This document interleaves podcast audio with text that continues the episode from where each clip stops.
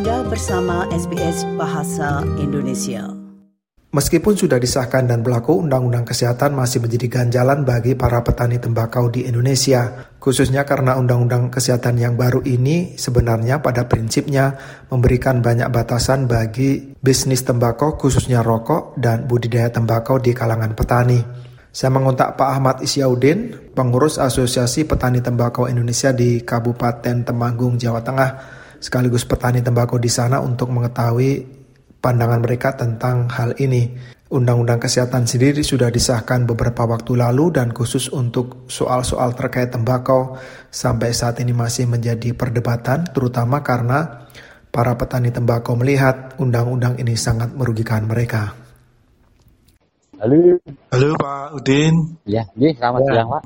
Kalau kaitannya dengan RUU Kesehatan yang baru Pak, yang ada pasal soal pertembakauan juga, ada sikap dari teman-teman petani di situ? Ada Pak.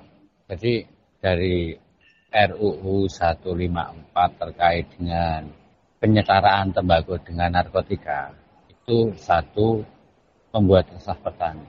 Terus penolakan dari petani juga istimewa itu Pak.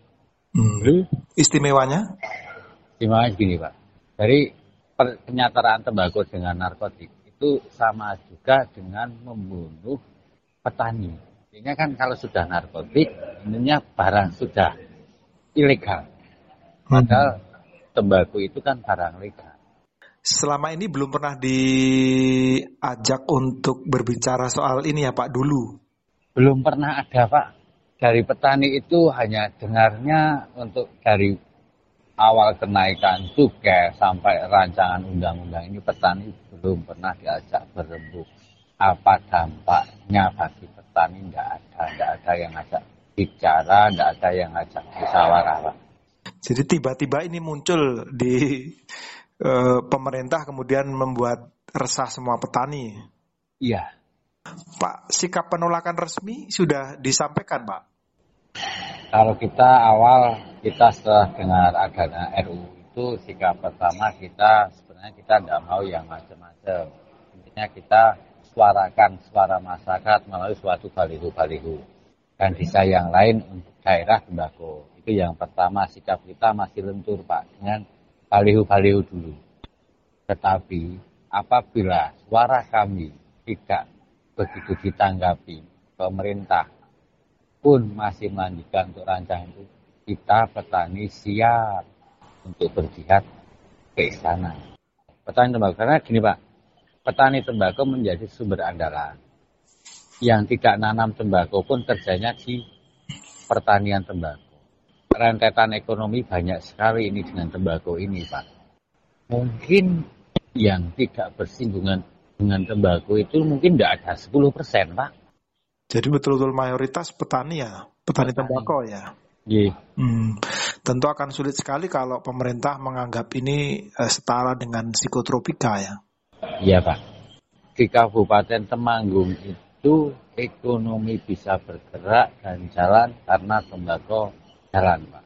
Selagi musim itu tidak menentu, seperti tahun 2016 katakanlah musim penghujan, cuaca basah, hasil tembakau kualitas berkurang, harganya berkurang, itu perekonomian Temanggung pun ikut berkurang, Pak. Sejak lama kan pemerintah menggaungkan peralihan tanamannya, Pak. Kalau di Temanggung secara umum sulit ya, Pak, untuk pindah dari tembakau ini?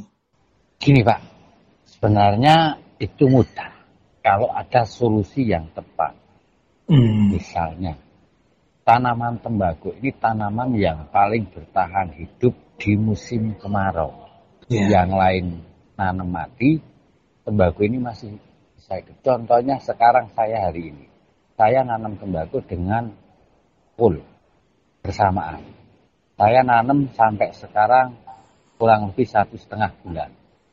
Tembakau yang saya tanam bisa hidup dengan sempurna. Fullnya sudah tidak harapan panen karena tidak bisa tumbuh kering. Itu alasan yang pertama. Yang kedua, apakah ada komoditas yang harganya hampir menyamai tembakau? Jadi sulit juga ya, kan secara musim tadi kol itu tidak bertahan di saat sekarang ini, tembakau bertahan. Di sisi lain tembakau ini harganya bagus bagi petani begitu ya. Betul. Terus penggunaan pestisida di tembakau itu bisa dihitung. Kita menggunakan pestisida khususnya insek itu pada awal tanam sekali. Tidak ada tanaman tembakau ini di suatu ada tulisan di suatu organisasi yang anti tembakau. Pada penggunaan pestisida di tembakau tinggi. Itu omong kosong. Yang benar penggunaan pestisida di tembakau bisa dikontrol. Petani hanya menggunakan sekali pas masa tanam. Para pendengar, Pak Ahmad Isyaudin, pengurus Asosiasi Petani Tembakau di Kabupaten Temanggung, Jawa Tengah, berbicara tentang undang-undang kesehatan yang baru disahkan dan dampaknya bagi mereka, termasuk berbagai isu yang tidak pernah lekang di sektor pertembakauan. Tembakau adalah salah satu komoditas yang menghasilkan cukup banyak uang bagi pemerintah di Indonesia, tetapi terus memperoleh gangguan, terutama dari para aktivis kesehatan. Terima kasih dan sampai jumpa kembali. Sukai, berbagi, komentar. Ikuti SBS Program Bahasa Indonesia di Facebook.